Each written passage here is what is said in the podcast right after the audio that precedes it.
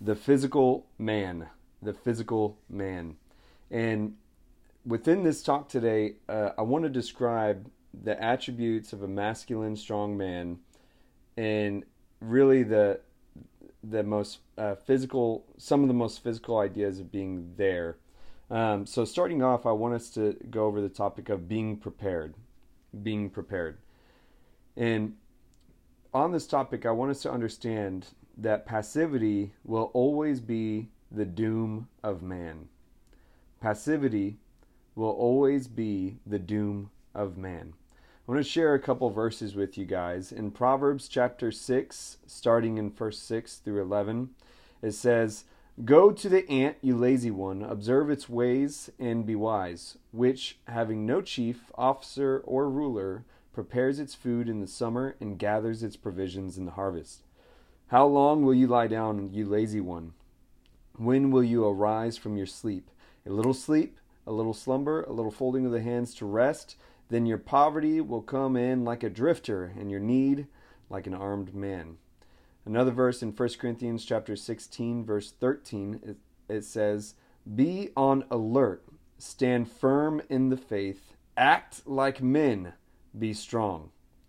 And with these verses, what I'm uh, I feel like they are great foundational verses to understand this idea about being prepared. And the ability to anticipate goes hand in hand with the decision to be prepared. I believe that men should set the example in preparedness. Men should set the example in preparedness. Whether that is being prepared for a disaster or being prepared to rush in, being prepared to lift up something, it takes a level of strong masculinity to anticipate the need of being prepared. And I want us for a moment to think critically of what matters most to you, and then how you can be better prepared to protect that or those people. And it may, uh, some examples to think of. Again, critically thinking about what matters most to you. An example, a couple of examples I would share would be it may be having a will in place for your kids so that they won't be lost if something tragic were to happen. That's a, that's an act of manhood and being prepared. It may be having a short or long term supply of food for your family or elderly parents in case of a, another pandemic or a food shortage. Just taking care of your loved ones in the physical sense. Again, we're talking about like the practical physical man. It may be preparing yourself physically to defend your home or your wife in public. Um, for example, what if someone were to say a, a, a, crude joke about your wife? You need to be prepared to go right up to them and slap them in the mouth. a Will Smith joke, right? Um, but the, the idea that I'm getting is that we should have a level of preparedness to protect and take care of what we care about.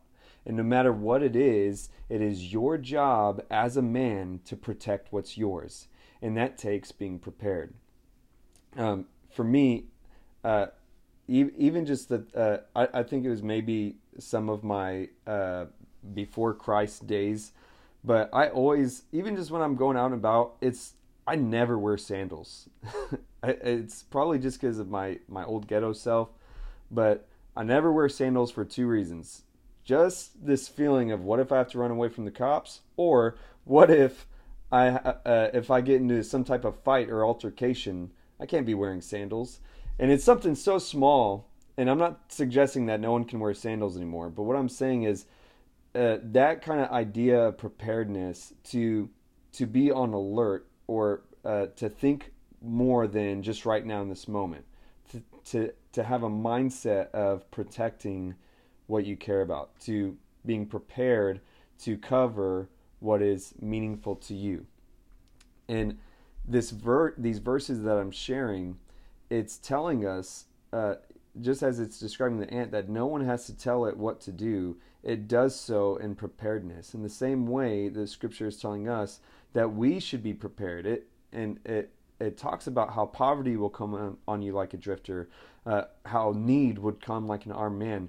What it's suggesting is that the unexpected will happen when you least expect it. And so you should be prepared in those moments. Be a prepared man. And even the other verse, when it says, be on alert, stand firm in the faith, act like men, and be strong, this emphasis on be on the alert, anticipate the need to act, anticipate the need to act. I think that the hero, the idea of a hero, uh, it happens in moments of not exceptionally special people, but simply men that were prepared to act when they were needed. And there's so many men around, but it's only one that is prepared in their mind, prepared physically to act, that ends up stepping in to be a hero. And and it wasn't planned, it was just that they were prepared. So being prepared. Now let's go to our next point, which is being patient. Being patient. A man controlled by his anger becomes less of a man and more of a child. A man controlled by his anger, becomes less of a man and more of a child. Let me share a couple verses with you.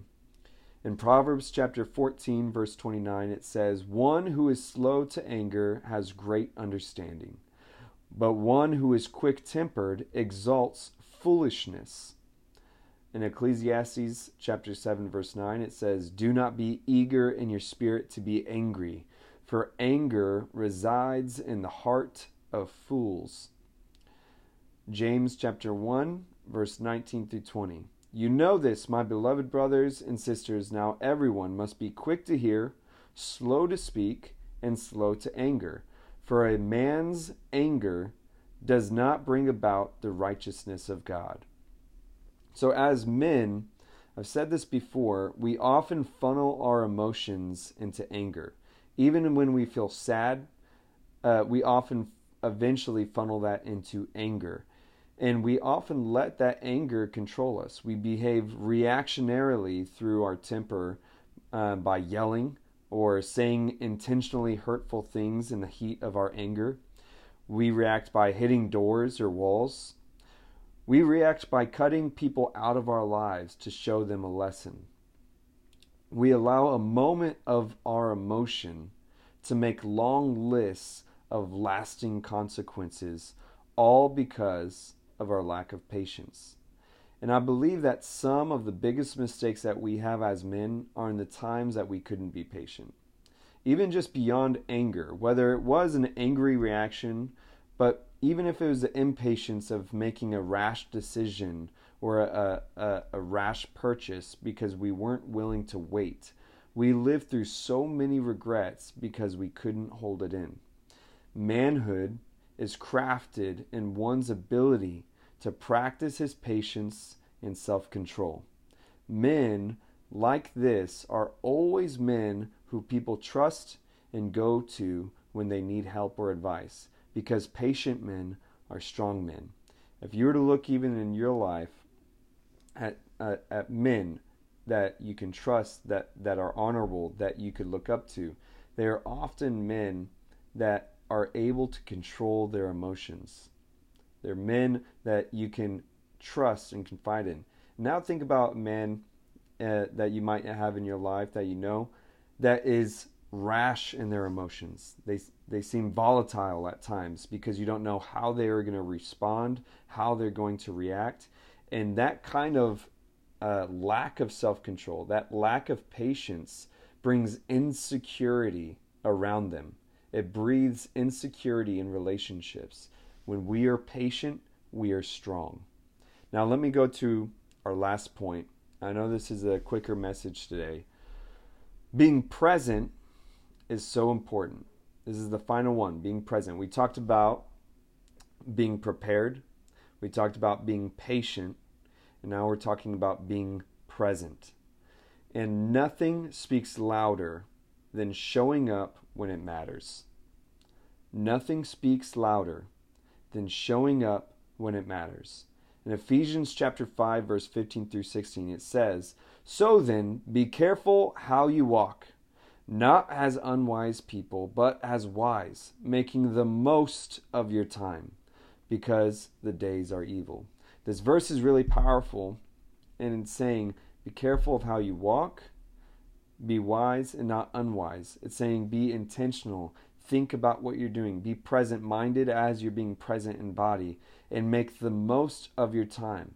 You know, one thing uh, I used to tell people during worship is maybe uh, for anyone that felt like they didn't want to be there, I said, You're already here, so make the best of it and try your best to engage in worship. I feel like this, uh, this idea applies to almost all things. Even when you're at somewhere you don't want to be, you should make the most of your time. Absent men are weak men. Let me say that again. Absent men are weak men. When we're absent, it shows fear, it shows insecurity, it shows a lack of investment. Absence shows a man running away from his problems, running away from his obligations. But a man who shows up is a man showing real strength. I believe, I really believe that simply showing up is 80% of success. I believe that showing up is 80% of success, while the other 20% is what you do when you're there.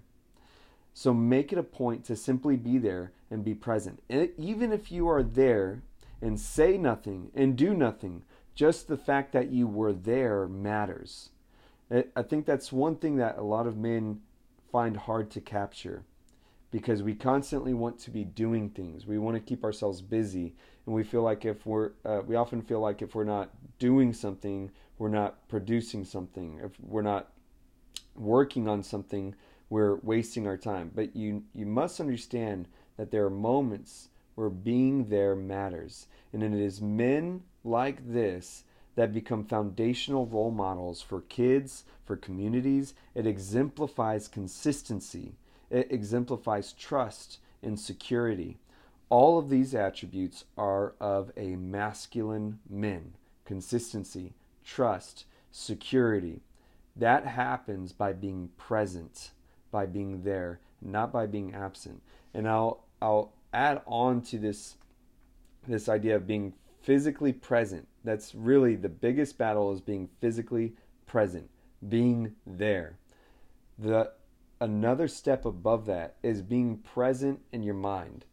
We often just roll through things and we're we're we could be somewhere but mentally we're somewhere else. And when we are somewhere, we should really strive to be there in our minds, to be intentional. And I would I would even go as far to say to try to put it into practice yourself whenever you go to say your next uh, some appointment, whenever you go into your next haircut, uh, where wherever you go next, instead of getting on your phone right away to distract yourself or to feel um, to to try to escape from any type of social anxiety, allow yourself to simply put keep your phone in your pocket and look around, observe, and be fully present in the area that you're at.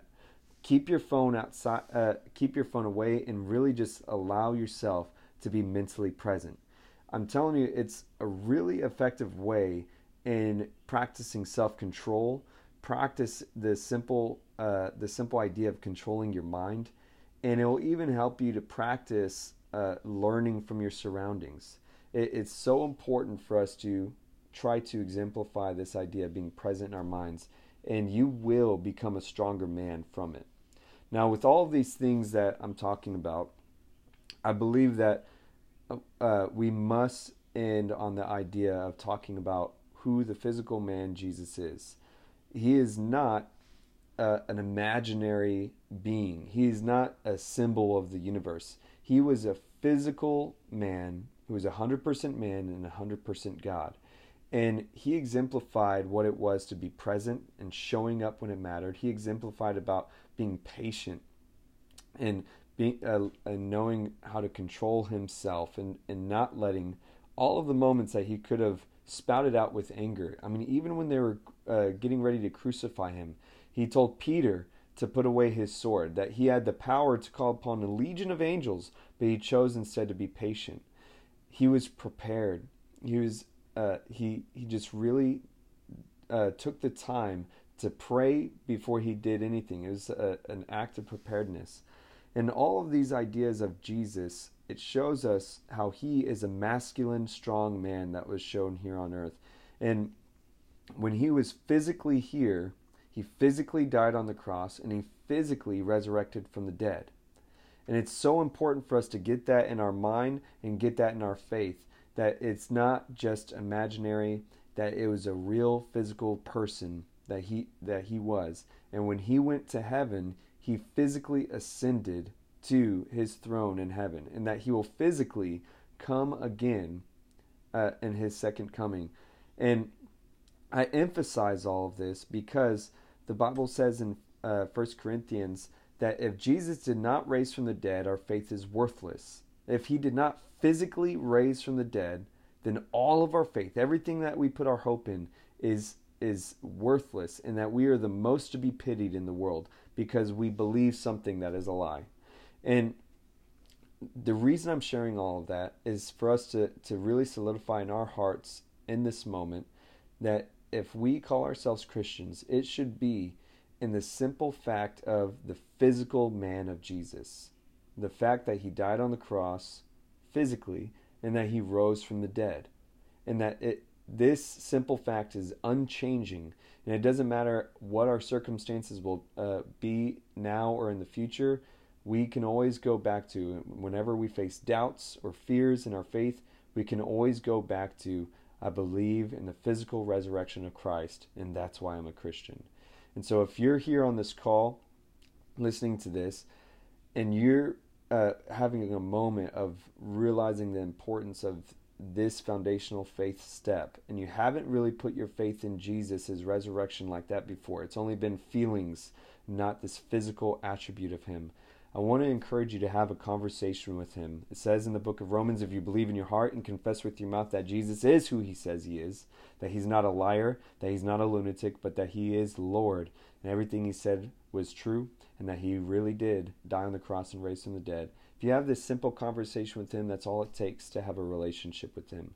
And so, if that's you, I urge you to have that conversation today. Don't let more time go by, but really allow yourself to have a physical conversation with Jesus Christ. With all that being said, let's pray. God, I thank you for this time that we got to have together as men. And I pray that you cause this message to inspire us and motivate us to be stronger, masculine men, to be more like Jesus. Amen.